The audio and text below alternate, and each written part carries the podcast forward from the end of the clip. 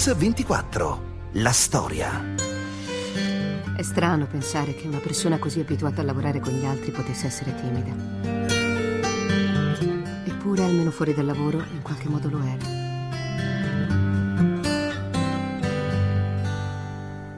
era. Poniamo che fosse a casa, che fosse con lui qualche amico o amica. Almeno che non lo conoscesse bene, cercava quasi di scomparire. Quando avveniva un incontro imprevisto, era con ogni probabilità più imbarazzato lui del nostro amico o della nostra amica che lo vedeva per la prima volta. Time wears away all the pleasures of the day, all the treasures you could hold. Mario, no, no. Personaggio popolare no. Moro diventa, la sua popolarità diventa straordinaria con la sua prigionia, purtroppo. La politica per lui, più che essere l'arte del possibile, è l'arte della necessità. Sweet and happy scene, those days of which I dream. Però è stato un uomo che ha goduto di un grande rispetto popolare, di una grande considerazione come persona di qualità. Io penso che dopo De Gasperi, Moro è l'uomo che più di tutti ha saputo esprimere la Democrazia Cristiana come partito interclassista. Anzi, De Gasperi disse che la Democrazia Cristiana era un partito di centro che guardava a sinistra. Lui non lo disse, ma lo fece. Il suo rapporto con il paese era un rapporto vivo, vero.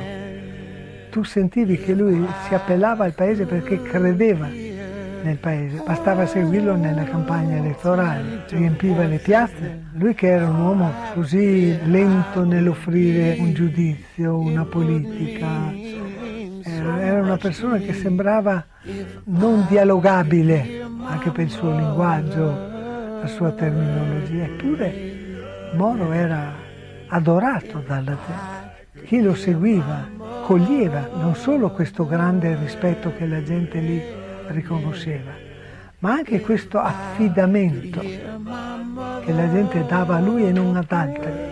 Era affidabile per la gente e quindi poteva essere ed era un leader. E Aldo Moro un leader lo è stato davvero, quattro volte presidente del Consiglio, uno dei due cavalli di razza della Democrazia Cristiana, di cui è stato prima segretario, poi presidente. Insomma, un protagonista assoluto della politica italiana. Di lui oggi si ricordano i cinquantaquattro giorni di prigionia, il suo rapimento e quella drammatica fine nella Renault rossa in via Caetani. Ma Aldo Moro in realtà è stato molto di più di quella smorfia enigmatica incorniciata nella stella cinque punte delle Brigate Rosse. E allora noi oggi a Mix ventiquattro vogliamo raccontare la storia di un Aldo Moro diverso. Lo statista, il politico certo, ma anche l'uomo e il padre, attraverso frammenti di un'esistenza pubblica e privata di quello che sua figlia Agnese nel suo libro ha chiamato un uomo così. Mi consentirete, pur nella mia sincera problematicità, di dirlo, che io credo alla emergenza, che io temo l'emergenza. La temo perché so che c'è sul terreno economico-sociale. Immaginate voi, cari amici, che cosa sarebbe in Italia in questo momento, in questo momento storico, se fosse condotta fino in fondo la logica dell'opposizione, da chiunque essa fosse condotta. Che cosa accadrà dopo? Avete sentito l'ultimo discorso pubblico che Moro pronuncia il ventotto febbraio del settantotto ai gruppi parlamentari della Democrazia Cristiana.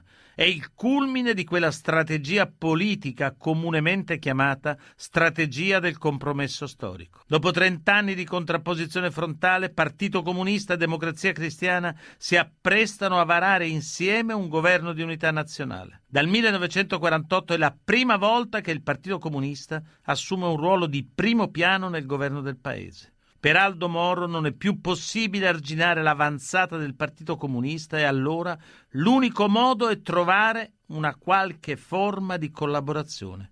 Ascoltiamo ancora lui nel settembre del settantasette alla festa dell'amicizia in Friuli. Un momento nel quale alcune forme di disunione potevano essere accettate perché avevamo un grosso margine di sicurezza sul quale contare. Ora non abbiamo, cari amici, nessun margine di sicurezza.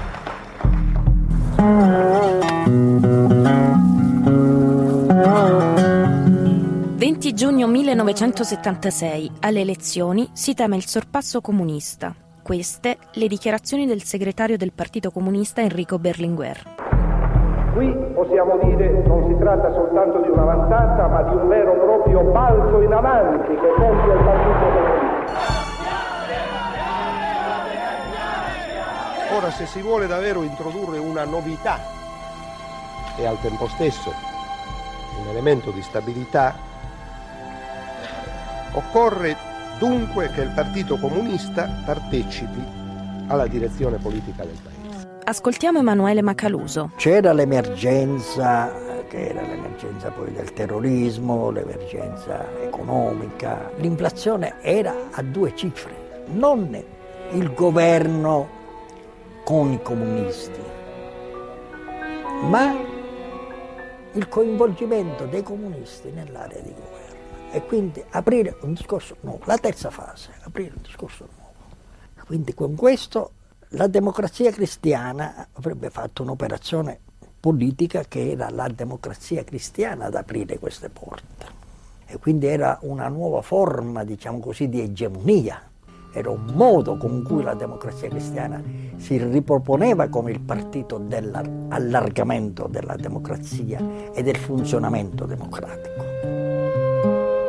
Onestamente mi pare che un certo respiro non sarebbe male averlo, un certo respiro che permetta a tutti i partiti e in primo luogo alla Democrazia Cristiana di coltivare e far valere la propria identità. Se mi chiedete se si riprodurrà domani la situazione di oggi, in elezioni più o meno ravvicinate, la mia risposta, che può essere sbagliata ma è sincera, è sì. Era l'ultimo discorso pubblico di Moro, tenuto nel febbraio del settantotto.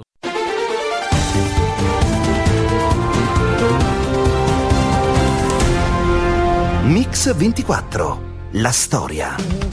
Bentornati a Mix ventiquattro, quella che stiamo raccontando oggi è la storia di un protagonista indiscusso della politica italiana, Aldo Moro. Per lui il sorpasso comunista è solo una questione di tempo, ma a lui il tempo non basta. Il sedici marzo del settantotto, con il suo sequestro, un commando di brigatisti stronca sul nascere ogni futuro per il compromesso storico. E allora il capolavoro politico di Aldo Moro resta più che il P C nell'area del governo quel centro-sinistra di cui Moro non è stato né l'inventore né il più appassionato sostenitore, ma di certo colui che lo ha reso possibile. Tutto ha inizio nel millenovecentosessanta, la D C non ha più i numeri per governare coi suoi alleati tradizionali, i repubblicani e i socialdemocratici. La soluzione allora è quella del governo tecnico, il governo Tambroni, sostenuto con i voti dei missini, un governo che scatena polemiche e scontri di piazza. Il governo che ho l'onore di presiedere ha un carattere prevalentemente amministrativo e oggi, aggiungo, di emergenza. Ancora una volta il compito di mediare tocca ad Aldo Moro, che nel millenovecentosessantatré ai microfoni del programma Tribuna Politica fa queste dichiarazioni. La via è quella, dicevamo, di una politica popolare della Democrazia Cristiana, che non può che essere questa. Perché se non facesse la Democrazia Cristiana una politica popolare, la farebbe in Italia solo il Partito Comunista, e questo credo che sia impensabile.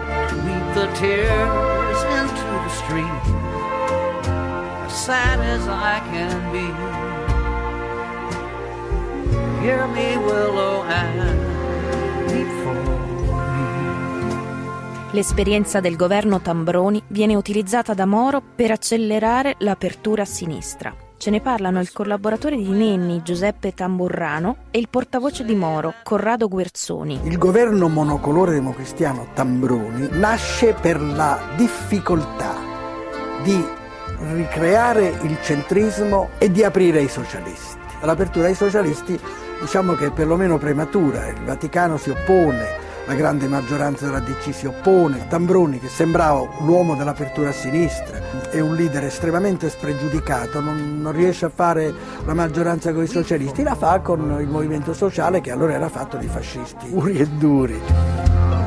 Un governo di destra è travolto dalla piazza, impossibile per i numeri un governo di centro. Che cosa rimane da tentare? Se no una cauta sperimentazione, una oculata apertura verso i socialisti. Ecco Aldo Moro. Moro aveva questa idea: la Democrazia Cristiana corre un rischio, quello di diventare un partito moderato, un partito che guarda a destra, un partito, partito che nel momento difficile non esclude di prendere i voti dai monarchici, dai, dai missini, eccetera. Questo andava evitato. Perché un partito come la D C, che fosse andato a destra, sarebbe diventato un partito conservatore e quindi sarebbe morto, avrebbe finito per essere inutile. Io mi preoccupo della unità e della forza della Democrazia Cristiana, che sia pronta in ogni momento a presentarsi al Paese, a persuaderlo, per guidarlo ancora sulla via del progresso nella diversità. Avete sentito le parole di Aldo Moro al Congresso Nazionale della Democrazia Cristiana del sessantadue. La sua arte di persuadere è finalizzata a rassicurare, garantendo continuità e unità, attraverso un metodo, la cautela. Ce ne parla Emanuele Macaluso. La sua linea qual è? Arrivare agli appuntamenti, prima col centrismo, poi col centrosinistra, poi con la solidarietà nazionale. Sempre in Moro c'è stata questa visione. La D C deve arrivare a questi appuntamenti con tutte le sue componenti, con tutto il suo esercito, con tutte le sue correnti.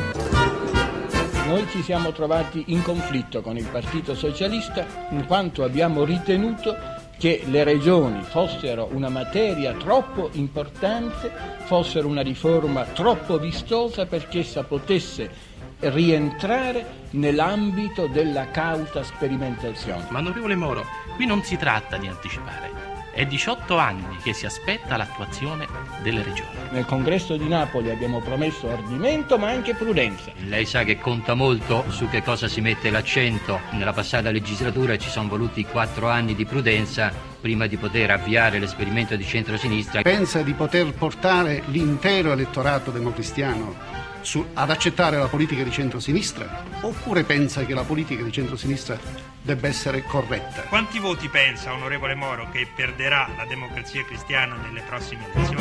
Così risponde Moro, incalzato dai giornalisti, nel programma Tribuna Politica del sessantatré. Il primo governo di centrosinistra nasce nel sessantadue, a guidarlo è l'altro cavallo di razza della D C, Amintore Fanfani, e il suo governo si distingue per dinamismo e grande iniziativa politica, dalla nazionalizzazione dell'energia elettrica alla riforma scolastica, al piano Fanfani Case. Eppure, alla prima scadenza elettorale la D C perde più del quattro per cento dei voti. La spinta riformatrice di Fanfani ha spaventato l'elettorato moderato che ha preferito il Partito Liberale. Il P C invece mantiene intatto il suo consenso. Per Moro allora la lezione è una lezione chiara. Perché sopravviva il centrosinistra deve rinunciare alle riforme strutturali e alla sua spinta innovativa. Ce ne parlano Emanuele Macaluso e Giuseppe Tamburrano.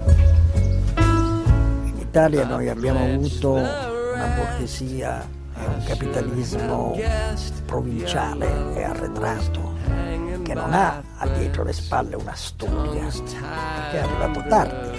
Alcune riforme che in altri paesi sono riforme democratiche, considerate riforme, eh, diciamo così, civili, la riforma fiscale, la riforma agraria, eh, nel, in Inghilterra fu fatta nel Settecento, in Francia fu fatta nel Settecento, insomma qui sembrava che c'era, c'era il Soviet quando si faceva, si faceva la riforma agraria o la prima riforma fiscale o il piano Vanoni, una riforma fiscale elementare per cominciare ad avere un, un paese un po' moderno. La lotta per la modernità è stata quella, non una lotta rivoluzionaria, era una lotta per rendere più moderno questo paese. C'è un problema urbanistico, le migrazioni dal sud al nord hanno congestionato le città, allora bisogna fare una legge che eviti la congestione delle città, ma se si fa una legge privilegiando il servizio pubblico, eh beh no, questo dà fastidio alla Fiat. La riforma sanitaria, sì, però non si devono toccare i privilegi dei cosiddetti baroni. La scuola, sì, facciamo la scuola meta dell'obbligo. E la scuola privata? Allora, semmai Moro è d'accordo a fare la scuola eh, meta dell'obbligo fino a quattordici anni, e però sui soldi alle scuole private non, non può... Ehm, transigere, perché si trova tutto, tutta la chiesa contro. Della sua infanzia non ha mai raccontato nulla, salvo alcune cose che si cucinavano a casa sua, come le frittelle o le cime di rapa.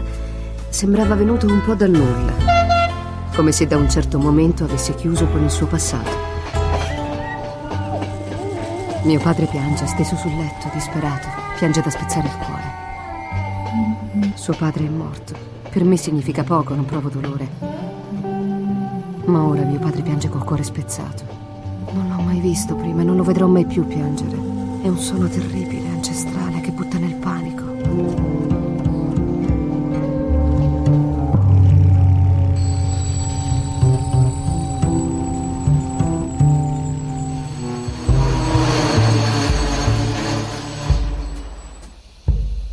Ci sono moltissime cose per le quali è negato.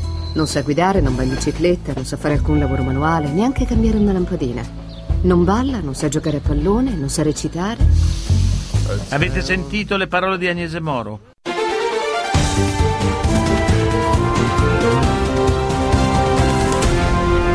Mix ventiquattro, la storia. Rieccoci a Mix ventiquattro. Quello che stiamo raccontando oggi è un altro Moro, il politico, l'intellettuale, ma anche il padre e l'uomo quotidiano. Moro è il protagonista assoluto del difficile e accidentato viaggio del centro-sinistra. Moro il mediatore, il geometra delle maggioranze, come lo definì Eugenio Scalfari. Moro che però riesce sempre a tenere insieme il quadro istituzionale, anche se al prezzo di un continuo e estenuante lavoro di ridefinizione del programma, degli obiettivi perennemente al ribasso rispetto alle ambizioni riformiste della prima ora. E del resto l'abilità di mediazione di Moro era già emersa nel cinquantanove con la sua elezione a segretario della D C, un'altra scelta di compromesso tra l'esuberanza riformatrice dei fanfaniani e il moderatismo dei dorotei, le due principali correnti della Democrazia Cristiana. Per Moro, al contrario, la politica è solo l'arte del possibile. Così parla nel settantasette in Friuli. Si è parlato di difficili equilibri interni della Democrazia Cristiana, ma ci siamo capiti, siamo rimasti sempre insieme, siamo insieme, saremo insieme.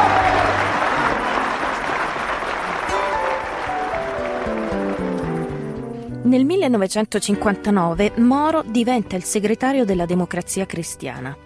È il candidato espresso dai dorotei, l'onorevole Colombo, Rumor, Leone, Taviani e Segni. Moro viene accettato dalla maggioranza del partito a garanzia di una tregua tra le correnti.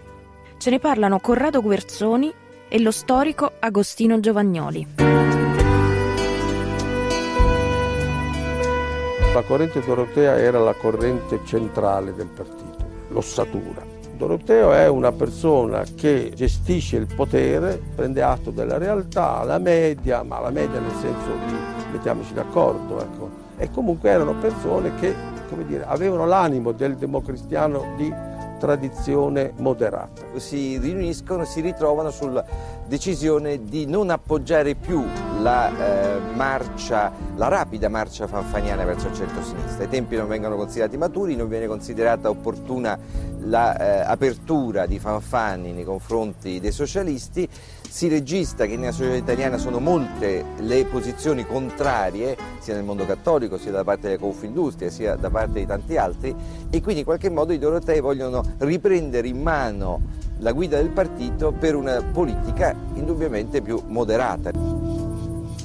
L'onorevole Moro diventa segretario della Democrazia Cristiana. Nel millenovecentosessantatré diventa presidente del Consiglio. Spera, si illude di poter continuare ad essere e Presidente del Consiglio e Segretario della Democrazia Cristiana fino all'imminente prossimo congresso. I dorotei dicono no, perché questo faceva parte della logica del potere doroteo, che uno cresce, cresce, cresce, sale, poi quando sale... Estate millenovecentosessantaquattro. L'Italia vive lo spettro del colpo di Stato, sullo sfondo la crisi economica. Sulla scena nazionale una lettera di Colombo indirizzata a Moro. Ce ne parlano Giuseppe Tamburrano, collaboratore di Nenni, ed Emanuele Macaluso.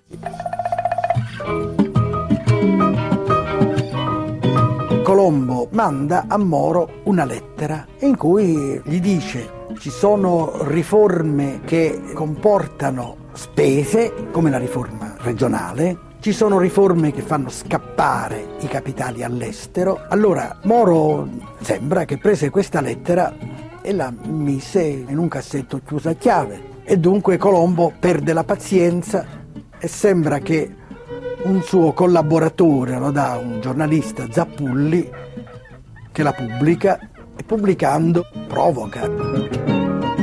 Siamo completamente certi, ha detto Moro, che queste indiscrezioni non sono state assolutamente autorizzate dal ministro Colombo, al quale mi lega una schietta e antica amicizia e una lunga pratica di collaborazione, senza alcuna ombra e anzi sempre confortante e feconda. La lettera di Colombo a Moro è una pagina di un disegno di normalizzazione del centro-sinistra. La prima pagina, se vuole, di un progetto doroteo che vuole moderare ancora di più, svuotare ancora di più il programma del centro-sinistra di quanto non si sia già fatto nel passaggio Fanfani-Moro. Quando Nenni si trova davanti alla crisi del giugno-luglio sessantaquattro, in un certo senso capisce che Moro ha ragione, perché quella crisi significava che si usciva dal centro-sinistra non per una nuova maggioranza democratica, centrista o altro, ma per andare al colpo di Stato. Dritto, dritto, dritto. E la lettera di Colombo, che era ministro del Tesoro, andava in questa direzione. Quanto nelle, eh, nel sessantaquattro, appunto, poi c'è quello che viene chiamato il... rumore delle sciabole, e dentro questo, questo clima il governo si è costituito sapendo di avere dinanzi gravi difficoltà da affrontare. Tutti dobbiamo fare il nostro dovere, tutti dobbiamo prendere la nostra parte di sacrificio.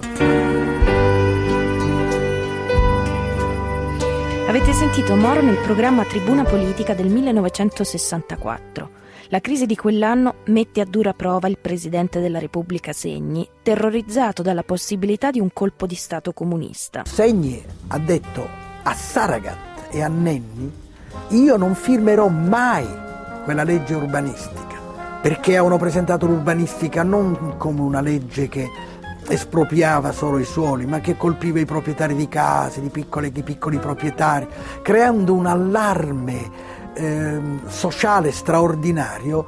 Quella riforma veniva vista da questi eh, dirigenti della D C come una riforma che avrebbe fatto perdere un sacco di voti alla Democrazia Cristiana, indebolendola. Togliatti disse che tutta questa vicenda serviva a fare, a fare il passo indietro e a dare un alibi anche a Nenni e ai socialisti per fare il passo indietro che credeva la Democrazia Cristiana. Allora gli americani, di tutte le vicende italiane, le riforme, non le riforme, non, gliene sono, non se ne sono mai interessati. Quando però il problema interno italiano diventava un problema internazionale, perché comportava il pericolo di un accrescimento del Partito Comunista, allora gli americani se ne interessavano e se ne interessavano a modo loro. Io devo dire oggi, riflettendo, che forse aveva più ragione Nenni che Togliatti, questa è la mia opinione, anche se in quel, in quel comizio ero accanto a Togliatti. In effetti il tentativo, diciamo così, che se non eh, si perveniva a un arretramento ci potesse essere e si trovava qualcuno disponibile a fare il governo, quel tipo di governo presidenziale che voleva Segni, noi avremmo avuto una situazione certamente molto preoccupante in quel momento. Nenni fu supplicato da, da Moro e soprattutto da Rumor, il quale gli dice: aiutateci, perché il governo sarebbe stato affidato a uomini come Merzagora, a militari, a nuovi soggetti. Ma significava anche la fine. Ha fatto male Nenni a rinunciare alle riforme qualificanti. Al Quirinale il secondo governo Moro ha giurato nelle mani del capo dello Stato. Insomma, l'accordo di oggi può saltare domani, l'alleato di un giorno e il nemico del giorno dopo, con alterne vicende, superando altre crisi di partito, altre crisi di governo. Moro rimarrà presidente del Consiglio fino al millenovecentosessantotto.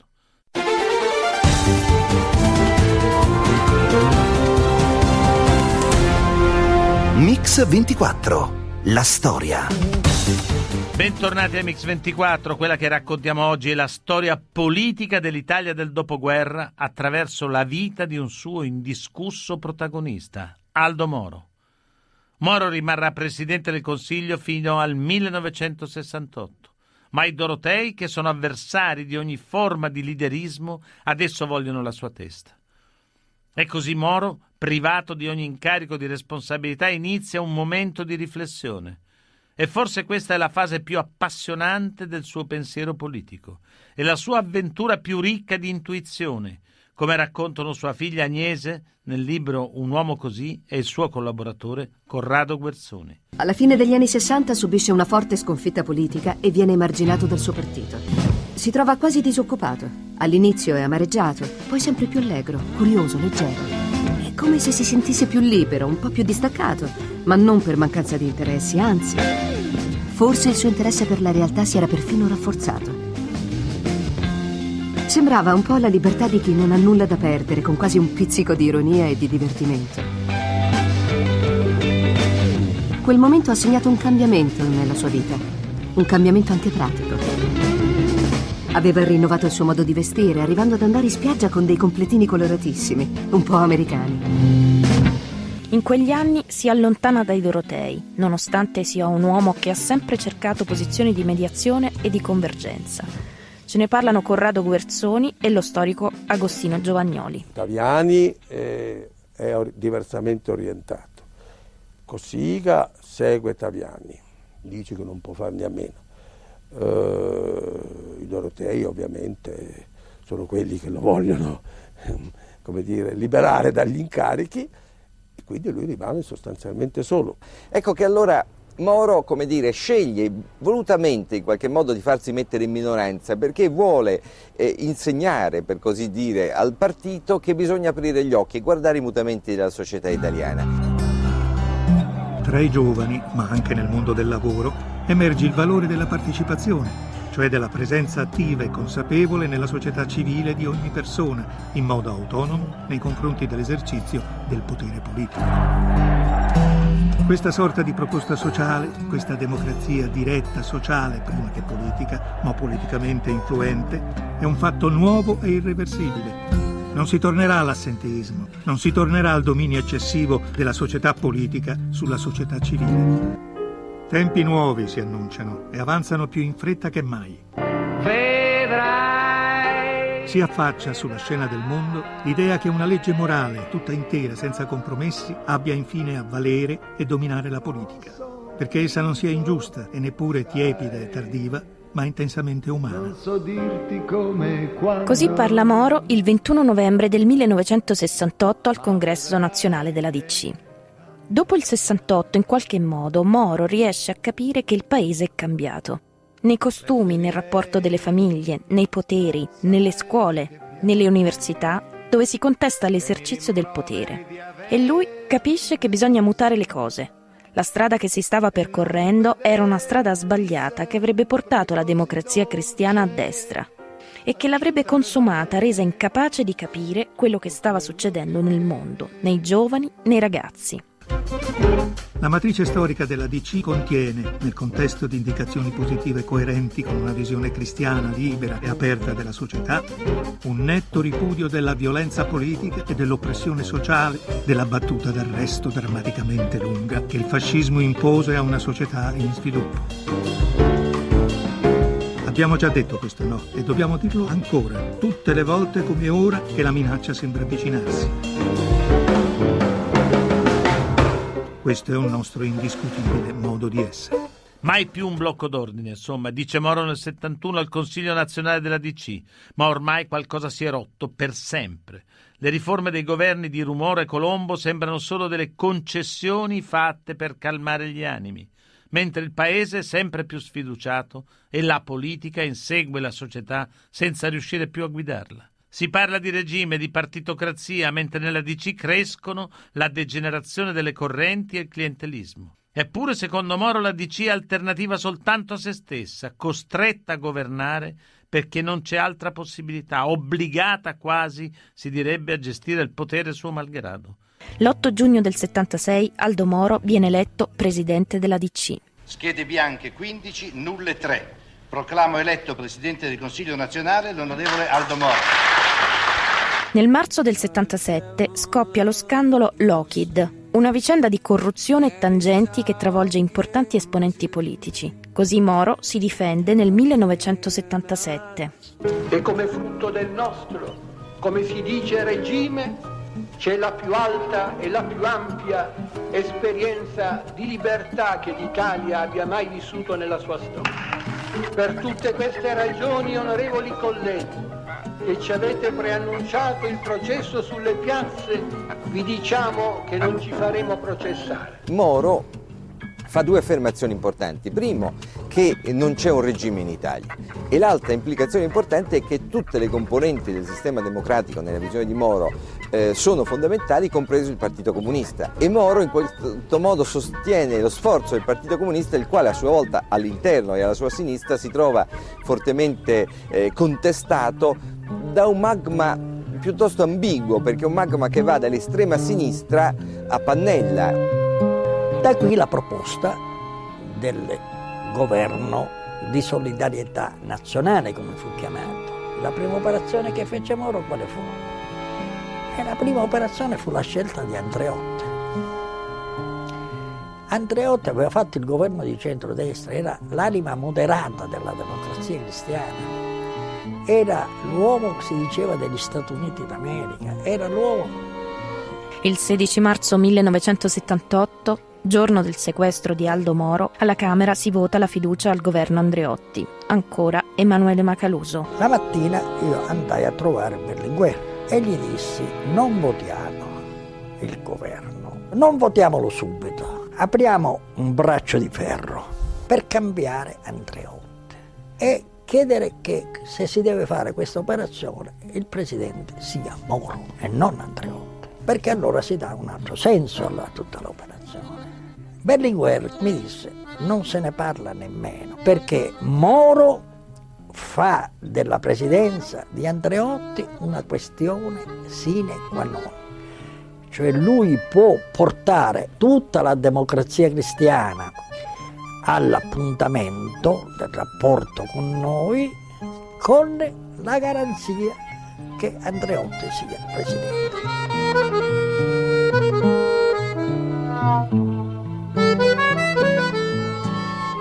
Erano due uomini che, nella modestia del modo di, di presentarsi e di proporsi come uomini politici, avevano una visione più etica della politica e anche un una concezione, se si vuole, un po' francescana della politica, vissuta intensamente, pienamente, in maniera totalizzante. Non a caso, del resto, anche eh, l'opinione pubblica, il popolo ha vissuto questi due personaggi Sacca sono morti in maniera diversa, entrambi in modo direi esposto. E hanno vissuto come la fine di un'epoca. E questa era cioè, la crisi della democrazia italiana, della politica italiana. Dopo il sequestro e l'assassinio di Moro, nella politica italiana niente sarà più come prima. La sua politica, la politica di Moro, la mediazione alla ricerca di un ragionamento complesso e articolato, la sua passione civile e ideale, ne fanno un protagonista indiscusso della storia italiana. La parte migliore, più integrale e meno integralista dell'eredità ideale che il Partito dei Cattolici ha lasciato al nostro Paese.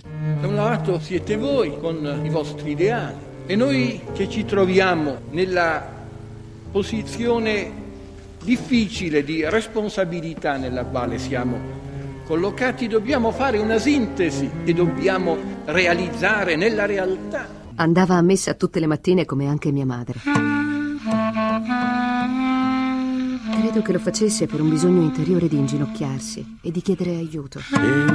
Agnese, figlia di Aldo Moro, racconta che il padre ama i libri enormemente. La casa ne è piena. Dice che li avrebbe letti quando fosse andato in pensione e intanto li sistemava con cura. In pensione avrebbe scritto anche le sue memorie. Forse il destino dell'uomo non è di realizzare pienamente la giustizia, ma di avere perpetuamente della giustizia fame e sete. Ma è sempre un grande destino. Mix ventiquattro torna lunedì in diretta, come sempre, alle nove. Un ringraziamento ad Alessandro Longoni, Antonella Migliaccio, Rachele Bonani, il mitico Manuel Guerrini in redazione, Alessandro Chiappini e Valerio Rocchetti in regia. Buon fine settimana.